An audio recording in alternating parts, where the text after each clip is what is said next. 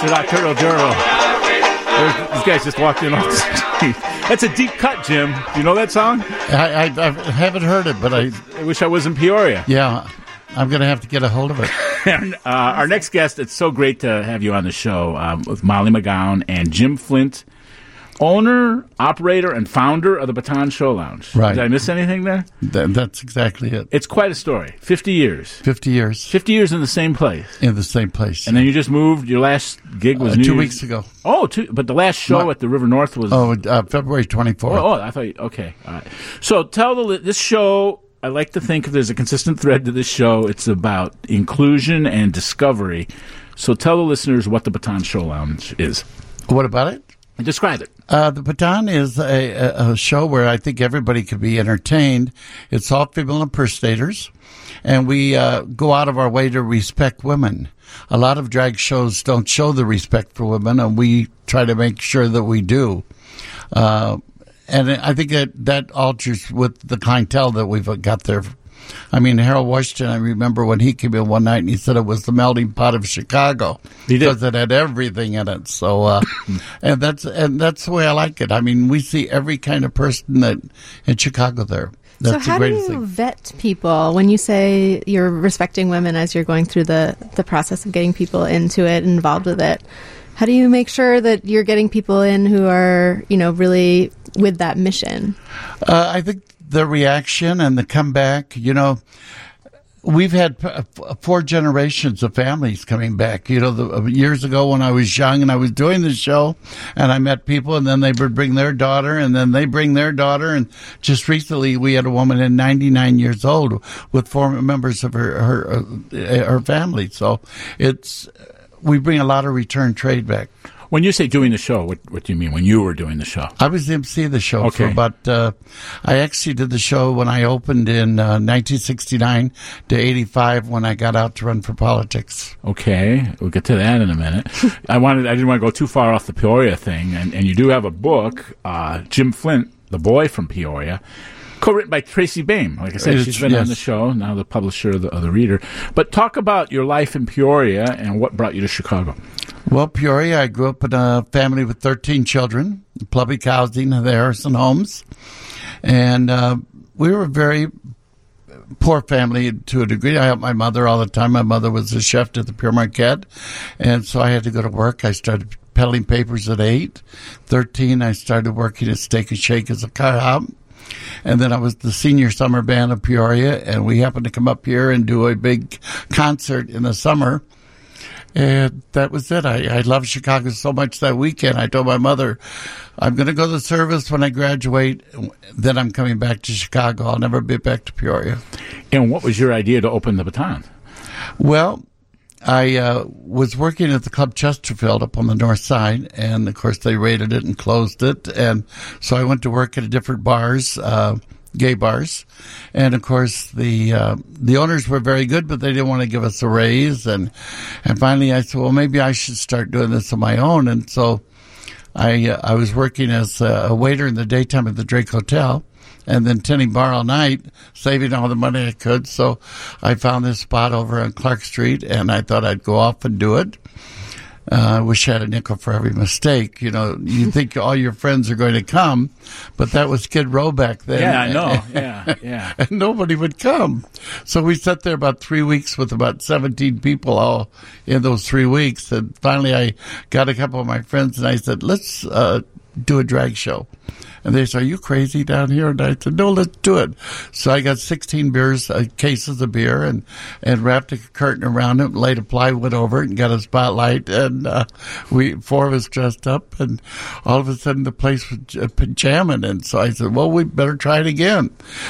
Well, what I want to go at with that is, um, what was it like politically to start something like that? I mean, what was the climate like? It was right after '68, so you know, Well- Democratic convention. And, Well, yeah, yeah. Before uh, the climate, you know, they raided a lot of gay bars. And Yeah, I mean, I went 16 times myself from all the bars I worked in, and um, thank God I had a good lawyer. They got me out of it. Ralla Klepak. She got all my records expunged and everything. And the last one, I had to go to I think I went 26 times at 26 in, in California. I went through every judge in the place before we could get it expressed. like R. Kelly. it, it was it wasn't good at those in those years. but uh, yeah, so how has the political climate changed uh, over well, the years? I, I, I ran for politics uh, in '85, and uh, before then, I got very involved with a lot of the campaigns, and we had a big raid at Carroll's uh, right before Jane Took over. I remember and that was the last march. I think I organized ten thousand people. And I said we were never going to put up with police harassment again in this city, in the gay community, and we have not had that since then. Wow. And Jane Byrne said, Why are you still going through it? I'm giving you this. And I said, You have to realize that we can do this because a lot of people are not going to believe that it's not going to happen again. And we want to show you. And of course, I didn't know that she had 5,000 people, uh, 5,000 policemen a block away on Well Street because my sister worked for Streets and Sand. She said, Jimmy, you know what you're doing. And, uh, but it went on successfully. Wow. Um, wow. Um, longest running club of its kind in America. Is that right? It, was, yes. The Mm. Baton? Mm-hmm. So Yeah. Chicago's kind of a pioneer in this. Uh, well, Chicago is the pioneer. I mean, Vegas has always been there, but Yeah. you know their rates are much What about higher. New Orleans?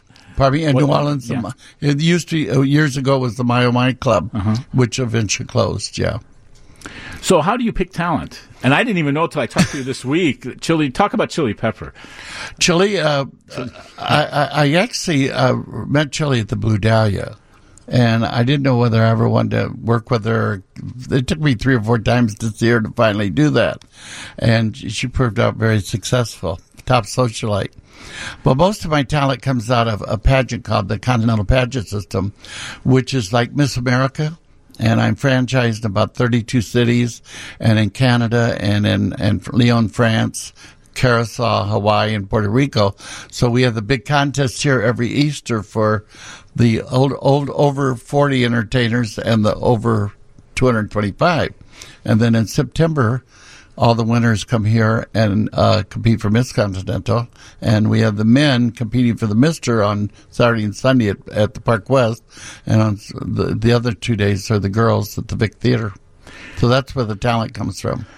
I might have interviewed Chili years ago for the for the paper for the Sun Times, but um, I know that talk about her approach and other performers' approaches about bringing integrity into their art, integrity into what they do. I know that was big. With, that's been big with Chili. It, it, the integrity is a big part of it. Yeah, I think one of the best I can say right now, a person that worked for me for a long time and just uh, did transparent. Alexandra Billingsley, if Oh, you yeah. remember, she did the Golden Globe. She worked for me about 12 years. She gave me a lot of credit after winning that. She just closed on Broadway. And then I had another one, Candis Cayne, who did Dirty Sexy Money with William Baldwin. And that was another one of my winners. And Scott Allen, who did with Robert Darrell in that, oh, I forget the name of the movie that he did with them. But, but that's the integrity because all these people, and now they just start, started a scholarship fund at USC under Alexander's name, uh, for people that are transgender that's getting into the acting business.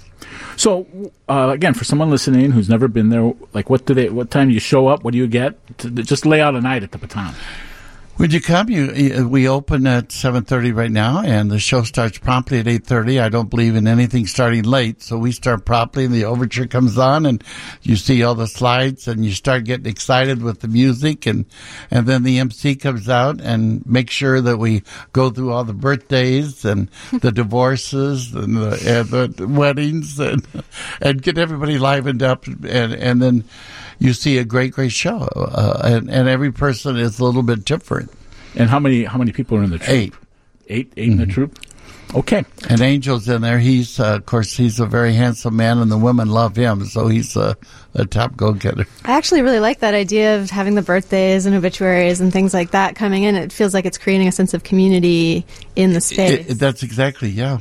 Okay, we're going to take a break and we're going to come back. Thanks so much for coming down, Jim Flint. My pleasure. I was parking in front of your new place the other day, and there you were. You gave me a nice little tour. It's a former burlesque house, right? It's a former burlesque house. Yeah, yeah, so it's really nice. All right, we're going to be back uh, after this on Nocturnal Journal on WGN.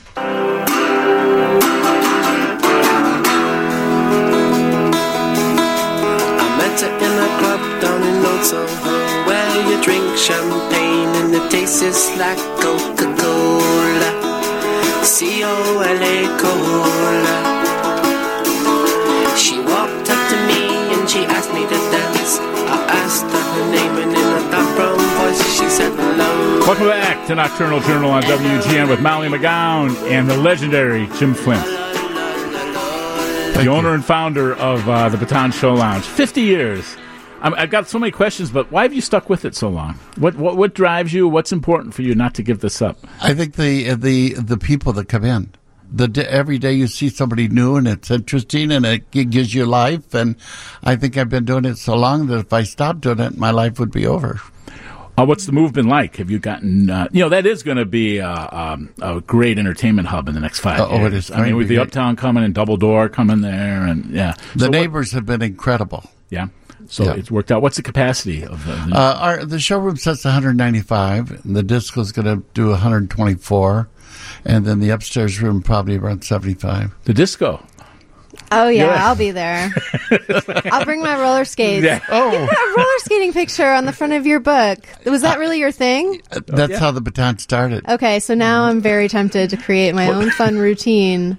Nobody would skates. come, so I used to roller skate back and forth across the street, and then I would stand in the middle of Clark Street and twirl the baton. Smart. and the traffic be backed up for three blocks. Hence the name Baton. Okay. I was all a right. drum major in, in high school. So, So that's you on the cover of the book. Wow. So we should try that for the show. Get people to go out on the, on the street.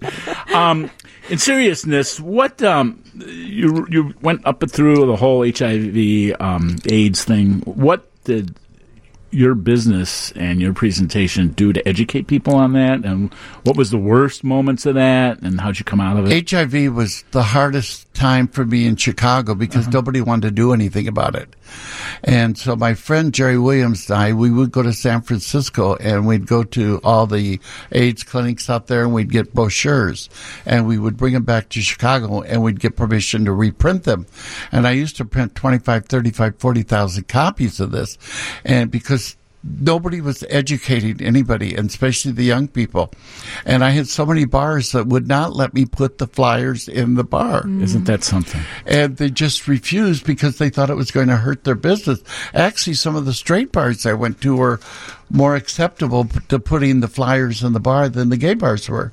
And, you know, I, I seen so many people die because of the sports. I was very involved in sports too and, and gay softball. And it came to a point when we go to tournament, you wouldn't ask where somebody is because so many people were, were dying and it, it just become uh, such a thing. And then I, I was with a group of fellas that we were sitting in Big Reds in Halsted one night, uh, and we were talking about these people are getting thrown out of their houses, their families not accept them.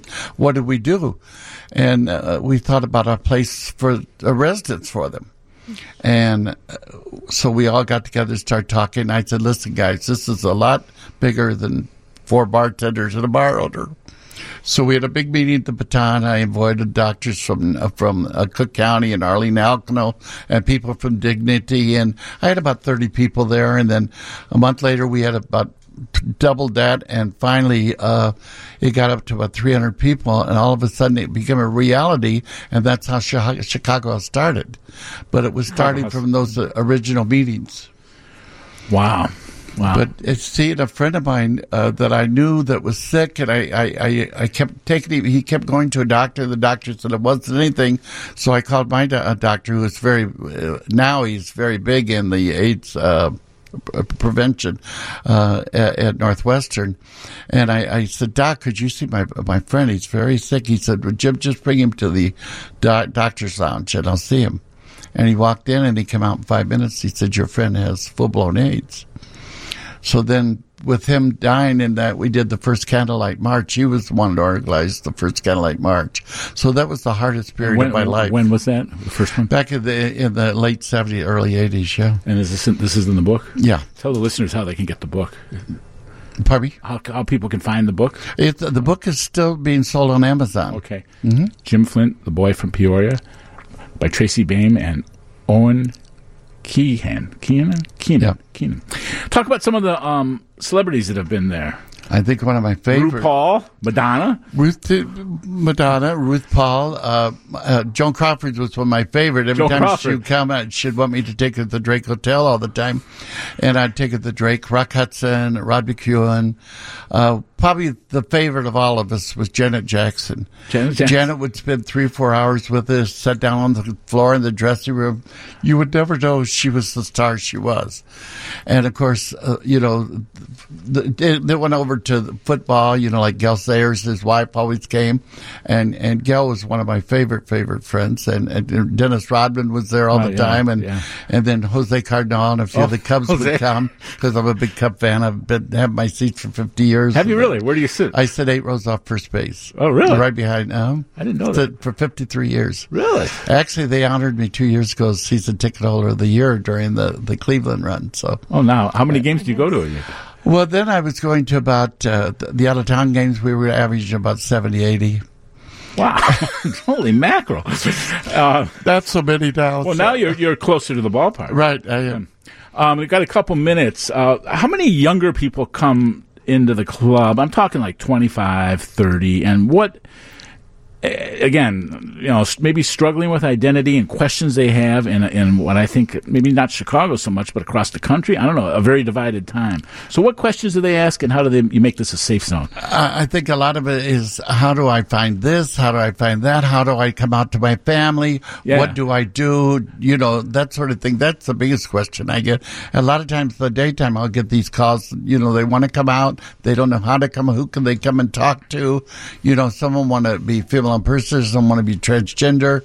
They, some of them are married. They don't know how to approach their family. They're afraid that it'll disrupt it. It's got to be very tormented for them. I mean, to, I was very lucky. I told my mother at 13, so I never had to uh, to face that. And how'd your mother respond? Uh, my mother responded pretty good. She knew something was wrong because I never dealt with kids. I always were hanging around older people, but uh, my, she said never let my dad know. So I moved out of home at 14. So So, um, a lot of young people come to do. Oh. the, does the talent? Does the talent talk to them? I mean, uh, Oh yeah, Yeah. yeah. they'll sit down and talk. Some of them like makeup tips. You know, Yeah. they want to they want to do that. So Okay. that, that's the As big thing. see, I where to get clothes, uh, where to get body uh, augmentation. Sure. You know, all those kind of questions, and uh, and some of them are very desperate. yeah, You even talk to some of them that are really on the verge of suicidal. I think. Yeah. Chili Pepper's still around. Oh yeah. She mm-hmm. performing tonight? Yes. Mm-hmm. Mm-hmm. What about Mimi Marks? Maybe he's still in town, but not performing with us right now. I, I, I pray for the day she comes back, but Yeah, what a great! Uh, I was in the old place. I, I I took a little tour. So give us all the details again: the address, the website. We're at uh, 4713 and, and on North Broadway, right up in the new theater district with Double Door and Riviera and the Uptown and and the Green Mill and In Town Lounge. But uh, we're open five nights a week with shows, Wednesday through Sunday. you ever get any rock and roll people from the Riviera yeah. or something? Oh, yeah. Really? Well, I do a lot of th- shows. That, all, all my big pageants are with, with Jam at the at either the Vic or the uh, Park West. So we do get a lot of those. Good yeah, for you. You got to come back. I'd love Bring- to. bring some talent with you too. So we'll- Okay. we'll try to do. Get All right. two or three people. Yeah. Thank you, Jim Flint, the boy from Peoria. You can get that book. It's quite a read. It's really how many? It's a lot of pages. 522. But he talks about being like an employee at Steak Yeah. and Shake. I mean, that's great. And uh, thank you, Molly McGowan, for Oh, it's uh, always hanging out tonight. pleasure. And uh, thank you, Sammy, for spinning the dials. Uh, we'll see you next week for our baseball show. And um,